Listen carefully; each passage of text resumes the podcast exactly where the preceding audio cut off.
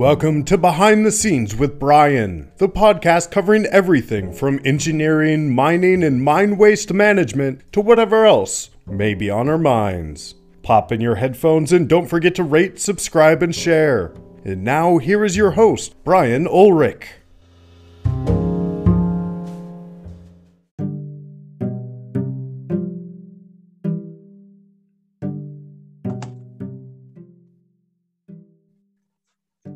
Everyone, this is Brian. This is Behind the Scenes with Brian, and today I am joined by Justin Huhn. Justin, how are you today? Doing great, Brian. I'm glad to be with you here today. Yeah, it's a beautiful day where I am in the Colorado mountains, and I hope you're having a beautiful day too. It's a little warm where I am. It's pushing 100 degrees here in Southern California, but Oh I'm gosh. indoors at the moment, so no complaints. Yeah, we're definitely having a warm summer just about everywhere, and I hope you're plenty safe and far away from the fires that are raging through California. Thank you. Yeah, there's none around me here. We we got it really bad a few years ago, but uh, we're, we're spared for the moment. Yeah, good. And we're recording this during the pandemic, so hopefully you're weathering this thing as well as anybody else could be. Yes, sir. Yeah, there haven't been any problems out here. Yeah, good, good. Yeah, same, same here. And Nice. I just wanted to throw in that you're the founder and publisher at uh, Uranium Insider, and we'll talk about that a little bit later, just to kind of whet the appetites of the listeners. So, Justin, why don't you tell us a little bit about yourself, your background, your education? Sure. Yeah. Um, well, I'm uh, I, I'm a retail investor. Um, I've been investing in the markets for about a decade. Prior to getting involved with investing, I was a farmer. Um, so I started a small organic farm um, here in Southern California and started up an organic seed company with a friend of mine and still Oh. find um, agriculture and permaculture and um, all things homesteading to be incredibly fascinating and really light me up. So that's kind of my my really core passion that I look forward to getting back to. Um, and I started trading actually simultaneously as I was farming, um, which was fun.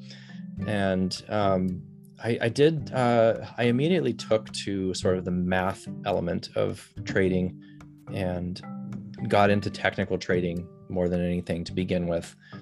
Um, over the course of a number of years, I was able to connect with um, a really kind and generous person through the website Seeking Alpha, who kind of took me under his wing and taught me how to trade technically and how to read charts. And he didn't, he really had a simple methodology um, that I stuck with and worked really well for me, which was basically, you know, breakouts on volume, um, taught me how to uh, read chart patterns and how to size positions correctly and use stop losses and all of that. And I did that for a number of years with a pretty good amount of success. Mhm. Um, 2016, I became aware of the uranium investment thesis through a podcast called Wall Street Unplugged with Frank Curzio. And it really kind of struck me for a a multitude of reasons. One, I remember Fukushima very clearly um, Yeah. because I was farming at the time, and I had a couple of friends of mine at the time that were staying with me who we were always waxing poetic about all things environmental and political and Yeah, um, you know having hours and hours long conversations about anything that that that intersected with those subjects. And Mhm, mhm. when that happened i remember being quite frightened by the realization that there were 400 and something reactors around the world and this was just one that that you know melted down. And um and of course you know your sentiment is often fed by media frenzy. And so when I heard the uranium thesis and discussions about nuclear power, it really kind of struck me because part of the discussion was the fact that nuclear power is actually quite safe um, in terms of electricity production methods. It's the safest method that's ever been conceived in terms of lives lost per kilowatt hour generated. And that really twisted my beliefs on the, on its head, on their head, and got me to kind of think more deeply about it and um, obviously at the same time being interested in investing and at the time technical trading so it was kind of like a, a twist of thinking in my ideology around nuclear energy while at the same time a twist in thinking in my investment strategy going from technical trading to um, buying something for a fundamental reason in a sector that absolutely nobody was interested in going long. So, all of those things, and that's just kind of a typical thing for me in my life. I've always been that way when I, I really like having my beliefs shaken up. And yeah. when something that I know to be true turns out not to be true, it really kind of shakes me and, and gets me to think. And I love that.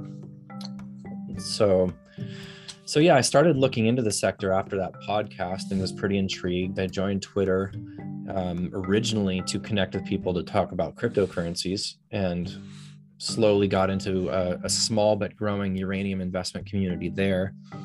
Um, over the years, kind of built up a following there because even doing a small amount of research back then already felt like I had something I could share with most other people that were interested in the space. And the research just kept getting deeper and deeper because nothing really came to light to turn me away from the thesis. Mm. Um, it continued to grow more positive. The overlying or the underlying, I should say, fundamentals of the sector with a a commodity that's trading at you know a third of the, of the price of what it or a quarter of the price of what it should be to incentivize mines. Yeah, growing sector. Um, the contrarian thing really kind of intrigued me, and so starting in 2017, I started to position myself in some of the equities and continued to educate myself and um, just kind of never really looked back. It's only really gotten better with very little bearish thesis to come in to counter what looks to me to be a, a very strong investment thesis. And so I started this newsletter two years ago. I had a free newsletter about a year before that. Um, then started this two years ago as a paid subscription just because I was putting so much time into it and my free newsletter subscribers were asking me and telling me, "Hey, you got to do a paid thing and tell us what you're buying." And oh yeah, um, yeah. know, so so that sort that's what started it was actual demand from people, which is kind of cool, and it's just grown from there. And so we're in a really unique position now where we're it's not so much a contrarian investment anymore, other than the fact that most investors are still unfamiliar with uranium um, as a commodity, as an investable sector. And but the stocks have made nice moves. We're probably in the first couple of innings of a what i think is going to be a multi-year bull run and there's a number of factors that are contributing to that thesis. But that's kind of the the short the short background story of my investing career. Yeah well that, that's really interesting. And so i've got a couple of questions for you. We start off with a comment just leading up to fukushima nuclear energy was about to take a really big uptick and that came to kind right. of a screeching halt because of the Fukushima disaster. But like you say, it really is, in terms of lives lost per megawatt hour, it really is the safest form of energy. And, um, you, you know, it really is a wave of the future. But now, you you were a farmer and you were growing and selling organic seeds. Doesn't that kind of uh, come at odds against somebody that's promoting uranium? I don't think so. Um, I mean, first, I would just say that I I don't just kind of blindly believe most narratives. You know, yeah. I mean, we could talk for hours about is sustainability actually even possible um, you know, it's sustainable. That term is just so thrown around that I think it's yeah. more a, a, a, means of speaking relatively than absolutely. And, mm-hmm. um, you know, to the extent that energy is needed and necessary and a good thing for humanity, which I think someone could make a strong argument for, um, nuclear energy, in my opinion, is amongst the the cleanest forms of energy and um, is one of the safer forms of energy. Um, so, I, I mean, it does bother me that we are pushing to electrify everything as fast as possible without putting as much emphasis on the energy source um, or having a discussion about reducing energy consumption. Um, so I, the narrative is just so strong in the let's electrify absolutely everything as fast as possible. Um, I don't necessarily agree with that narrative, and that's not because I'm in, you know, total support of fossil fuels, but I just think, um, I think a more balanced objective is more realistic, especially coming from the um, let's say the environmental left that is very alarmist about carbon, but also mostly opposed to nuclear. And to me, that's just like speaking out of both sides of their mouths. It doesn't make sense to me at all. Um, but yeah, I think that, I mean, obviously, in a homestead sort of environment, you're looking at some kind of off-grid situation you're looking at um, as using as little electricity as possible so that you don't need that much electricity but if we're speaking in terms of the existence and the uh, survival of modern industrial civilization then i think nuclear is about as good as it can get in terms of clean energy production. And the narrative around the the, the waste problem for nuclear i think is overstated in that there's been very little, if any, um, issues with waste storage over the years, other than the fact in the states we can't seem to agree on a central location. So the waste is stored at the individual facilities, but it's it's the only energy production um, means that has its waste stored so heavily regulated. So you know, for example, coal power, the waste is in your lungs um, yeah. You know, natural gas is a lot cleaner, but there's still, you know, you're still dealing with carbon. You're still dealing with some uh, pollutants other than carbon being emitted in the atmosphere. So while those don't produce a physical waste that you store in a barrel, the waste is in the oceans, the waste is in your lungs, the waste is in the air and the water. And so I think uh, storing it, um, you know, the Finns came up with a really inventive way to store um, in these deep, deep caves where they actually take the the the container, the cylinder of waste that's already in a containment of concrete and steel. Yeah. Bury it hundreds of meters below the ground and encapsulate it in more concrete and in clay. And um, in a particular geology that, you know, is unlikely to ever have inflows from groundwater or deal with seismic activity or or ever be able to be accessed. So um, it's not perfect. Not, and I don't think any energy source is perfect, but I think in the context of modern civilization, it's about as close as you can get. Yeah, it's, yeah, it's certainly one of the answers to the issue of, of uh, electricity. I, I, think you, you brought this up many years ago. I worked at the Bureau of Mines and we were working uh, on Yucca Mountain. Mm. And Yucca Mountain, they were saying, well, we want these voids to stay open for a minimum of 500 years because we want to be able to go back inside and look at the condition of the vaults or whatever it is that's holding the spent uranium. Hmm. And, and, we, we don't want things to close in. We don't want to concrete it in.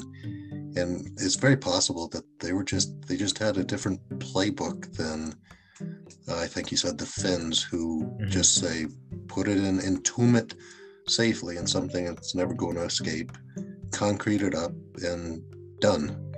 Right. And it was very possible that like the thinking at Yucca Mountain was just in the wrong direction. That it's it's like, why do you want to look at it? Just make it so it can never get opened. Right. Good point. Yeah, that's an interesting point. Yeah. So would I've heard nuclear energy described as a green energy. Would you agree, or what is your view on that? Yeah, I think so. I mean, because not only is it not carbon emitting, but it's not really anything emitting besides steam. Um, it you know uh, the traditional larger reactors take a lot of energy to build. They take a lot of concrete. Um, obviously, the uranium needs to be mined. It's a mined mineral that has to be converted and then enriched and then fabricated into fuel rods. And it's yep. a very involved process um, but it has a number of advantages, especially for certain locations, um, like Japan, for example, because they don't have a lot of um, energy resources there. Uh, nuclear really worked well for them, I guess, up until Fukushima, of course, but in the in the way that it's an extremely dense form of energy. Um, and now we're seeing a uh, kind of a renaissance of nuclear, and a lot of it has to do with the new designs that they're coming up with for these small modular reactors, uh, known as SMRs. There's a number of companies that are working on them, and they are much smaller. They're they're anywhere from you know 50 megawatts up to 500 megawatts, and the typical reactor is you know 1,000 megawatts or more. Mm. And these reactors are um, they're much smaller they can be built much faster. So that's one of the downsides of nuclear is it takes forever and it's extremely expensive to build a traditional large plant especially in the states when you're dealing with labor unions and regulations that some other countries might have lesser of. So these reactors the one for example called the natrium reactor that's being designed and built by NuScale they have made a deal with the um, state government of wyoming to implement the first natrium reactor at a former coal power plant site where a coal mm. plant um, has been or will be shut down. I think it's already shut down, but there's an existing electrical grid that this thing can plug into. And what's cool about this particular design is that it, well, first of all, most of these SMRs run on higher enriched uranium. So you'll have like a traditional reactor running on, let's say, three to four or five percent enriched uranium, uh-huh. and um, these will run on you know up to twenty percent, just under twenty percent. Hmm. And they don't have to be the fuel doesn't have to be reloaded for a much much longer period of time. Whereas you'll have a reload in a traditional plant every 18 months or something like that. Um, wow. wow. But these will go sometimes 10 to 20 years without a fuel reload.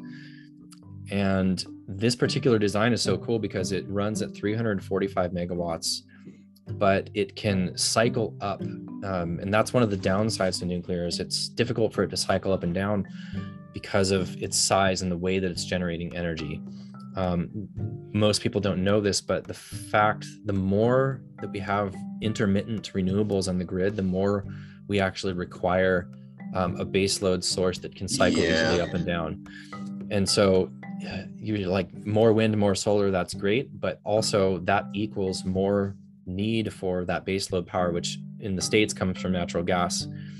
So this SMR um, it stores excess heat um, in the form of molten salt, and so it can hold the excess heat from the generation mm. of the energy, mm. and then it can use that heat to cycle up from 345 megawatts to 500 megawatts and cycle back down, and it can run at that peak for five hours.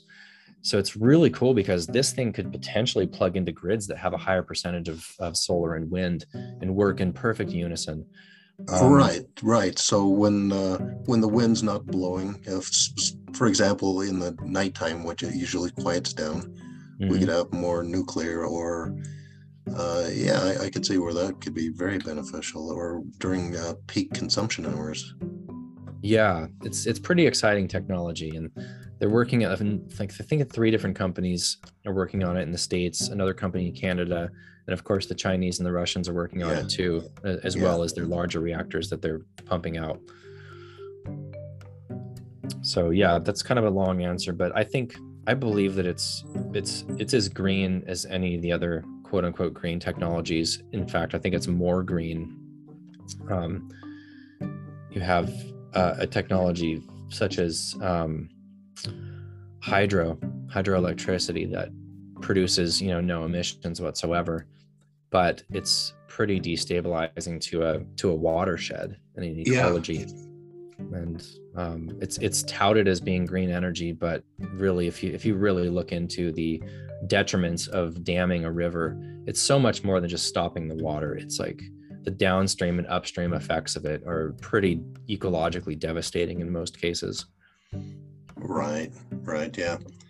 Yeah, a lot of people are really against hydro um, just because it interrupts natural flows of rivers and uh, fish habitats and things like that. So, something that seems to be the cleanest possible hydropower isn't really that favored by a, a lot of a lot of a lot of people. So I, I think uh, yeah, you're you're right that nuclear energy certainly is one of the cures for the future, and uh, we're probably a little bit behind schedule because of things like Fukushima. Yeah, it definitely set the sector back a lot in terms of sentiment. You know, not to even speak of the commodity and the prices from an investment standpoint which we're just finally working through the excess of supply because of that. But yeah, it definitely nuclear took a big hit from uh, in sentiment from Fukushima. But um, I feel like we're coming out of that. We actually have bipartisan support for nuclear energy in the United States, and um, you know the two sides don't seem to agree on damn near anything. So right, it's, right. nice to see yeah. that we yeah. have both Democrats and Republicans here supporting nuclear, at least when it comes to supporting the existing plants that are already built and are up and running and producing energy now. Yeah, yeah. making sure they're running safe and extending, not shutting them down prematurely. So, Justin, uh, ju- assume that I, I'm a casual investor and I'm I'm not terribly excited about nuclear energy or uranium or mining or anything like that. Why would I want to invest in uranium as a commodity? Uh, well, first of all, the nuclear energy is a growth sector, um, so that's kind of you know a basic and a fundamental investment. As you you see some growth for the sector that you're investing in, it's set to grow between one and three percent through this decade, and even more in the following decade. Um, it's being increasingly touted as a green energy, as we've already talked about, um, and it's also a very um, slow to move physical commodity market. So, Yeah. what I mean is the mined mineral that comes out of the ground, depending on how it's mined, but let's just say it's a hard rock mine Mhm. um, that's mined out of the ground, it's milled, it's uh, it's processed into what's called yellow cake, which is like a fine powder. That's shipped to a converter where it's converted to uranium hexafluoride or UF6. That then goes to an enricher where it's spun at extremely high speeds where this gas UF6 is a gas is spun in a in a centrifuge Yeah. to um, separate the U235 and U238 isotopes because the U235 isotope is the fissile isotope that is only 0.7% and they got to get it up to three and a half to five percent Hmm. so it's enriched then it's sent to a fuel fabricator and fabricated into rods that are specific to individual reactors because every reactor um, is different in the terms of the the amount of enrichment and the style and the shape and the size of the fuel rods etc yeah. that whole process from a hard rock mine takes about two years Wow. um, from an ISR mine, if all of those facilities are in close proximity, like they are in Kazakhstan and Russia, it can be as little as 12 months, but that's pretty rare. Usually it's an 18 to 24 month process. Still, still a one-year process is, is a very long time for Yes. to go from in the Yes. ground to, to be in a rod. Yes. Uh. and and so I mean the investment thesis is basically the sector is growing, the commodity is trading at prices that are lower than the average cost of production in, in the world. Um, it's been on a run the past few weeks because there's a because Sprott, which is a massive Oh, yeah, asset yeah, manager, yeah. took over the primary physical fund and turned it into the Sprott Physical Uranium Trust, and they've been in the market buying physical uranium, um, and it's moved the price up about twenty percent in three weeks, which is insane. Um, but you have so the marginal cost of production is more like seventy dollars a pound, and we're Mhm. now sitting at forty dollars a pound. So it's basically the price has to go up, and um, nuclear utilities they have to buy uranium. They're not going to shut down a multi-billion-dollar asset because the uranium price went up ten dollars or twenty dollars, whatever it might be. So it's basically one of those things. The price goes up or the lights go out. I mean, to put it very simply, Yeah. um, I mean that's a little bit extreme, but it's essentially the thesis. And the the miners are finally getting up to decent valuations, but we're just getting to that point where we're seeing um, real funds start to flow into the space. And there's only 65 stocks in the space, so it's a very very small sector, especially compared to you know gold and silver, for example. Yeah. Yeah. Um, so it's when real money flows into this sector, the, the moves can be quite uh, parabolic, to put it lightly. And I think that we're we're just starting. The thesis all along has been not only that utilities have to come back to the term contracting market, and we need these prices to be higher to balance, you know, to create a healthy nuclear fuel market, but also that eventually, as as happened in the previous bull market in 2004 2007 financial players would likely corner the physical market and that started happening this year and then sprott just kind of took it up to the next level Yeah. So, is there anything like an ETF, or do you have to go out to the individual mining companies to invest? there are yeah there's multiple etfs um, there is the primary one is ura Hmm. and it's the global x uranium um, etf it's on the new york stock exchange it um, it's only 70% allocated to uranium companies so it's not a pure play Uh, but it's the most liquid. So it's usually what the larger investments go into. Um, there's another one called URNM, the North Shore Global Uranium ETF.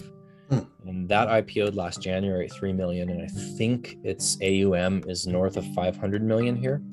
Wow. Um, so it's had some good funds flowing into it. That's a, a very well managed ETF. So Yeah.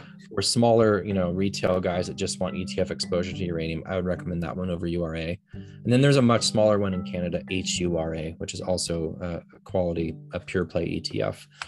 And as far as the miners go, like I said, there's only about 65 stocks in the whole space, and they're anywhere from, you know, less than 20 million dollar explorer kind of penny stocks, all the way up to Kazatomprom, um, which is the Kazakhstani miner, Cameco, which is a multi-billion dollar company that's currently mining uranium, and everywhere in between.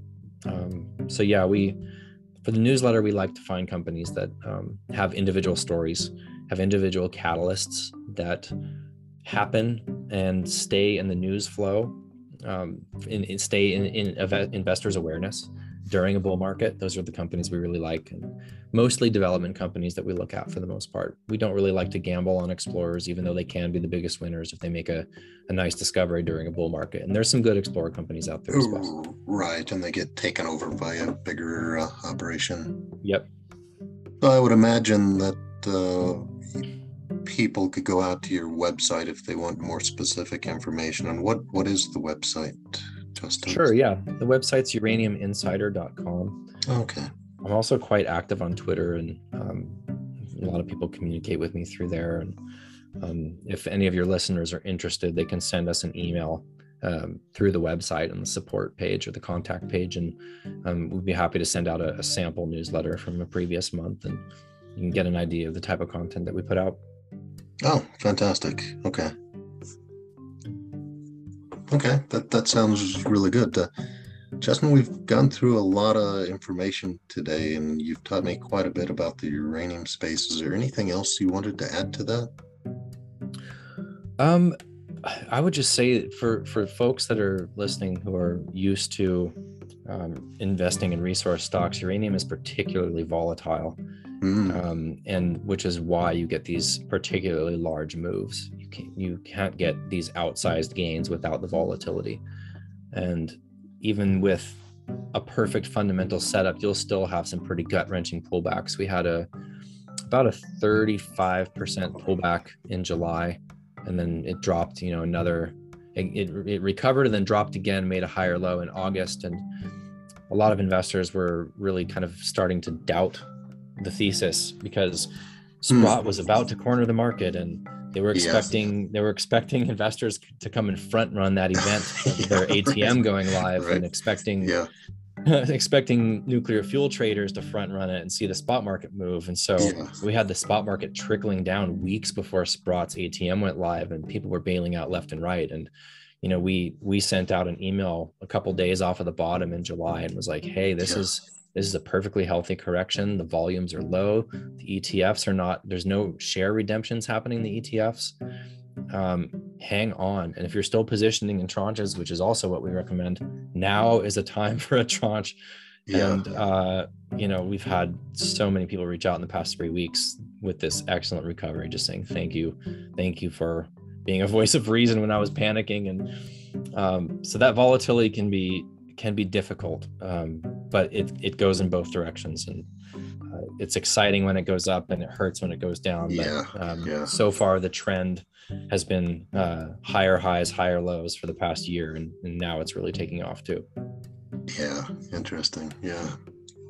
Well, it does sound like a very interesting uh, space to be in, and I think probably the world has starting to take at least baby steps back to the nuclear energy uh, direction, and I think that's a positive thing for all of us. For sure. I think so too. Yeah. It's I mean, I'm just happy to see the the environmental left start to embrace it because I, it just it bothered me to no end like with the the green new deal coming out saying that the world will end in 10 years because of carbon but also Yeah. no nuclear Yeah, like you can't have both of those things i'm sorry you can't you just yeah, can't have that right, So- right. it's yeah it's nice to see it embraced and the new technologies with the smrs is just super cool there's a documentary i think you if you haven't already seen it you probably enjoy it called um, a new a new fire and it um, it follows a number of young, passionate um, nuclear nuclear engineers um, in in in their studies in their college years and working on these designs. And it's it's really exciting stuff. Oh, interesting. I'll have to look for that. Yeah, I Yeah. appreciate that. No worries. So, Justin, do you, do you have? Uh, I, I really enjoyed the time we've spent together, and one of the reasons I have this podcast is to make myself a little smarter. And so, in that regard, I thank you. My pleasure. Thank you for having me on. Absolutely. And uh, before we part ways, I just wanted to ask you if you've got any parting words of wisdom or uh, anything else to add. Um, I think the only let's see words of wisdom. Gosh, um, you know, just just speaking again on the volatility. If you if you really understand the, the uh, here's the words of wisdom: know why you're getting into something, and know what will get you out. Um, no matter no matter what it is, whether it's a whether it's a rock climb, yeah, yeah. or it's an investment.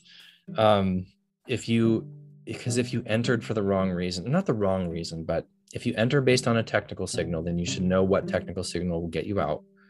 And if you entered because of a fundamental thesis that you know the price of uranium is going to $75 plus over the two to three year time frame, you don't want to panic sell because of a, a small correction.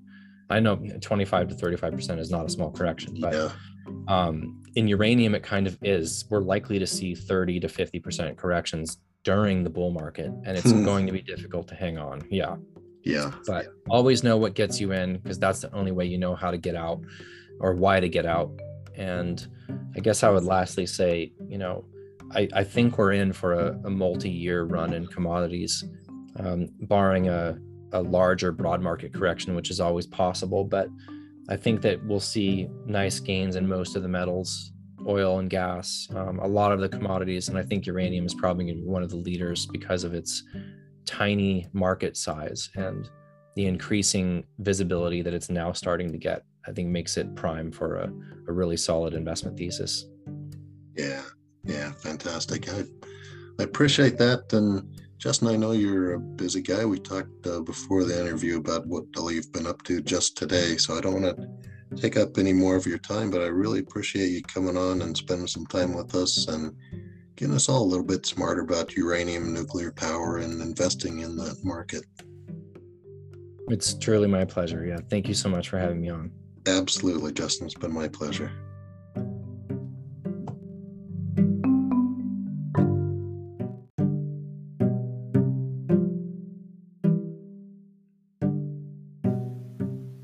Well, that's it. I'm Brian, and this is Behind the Scenes with Brian. Until next time, keep on rocking.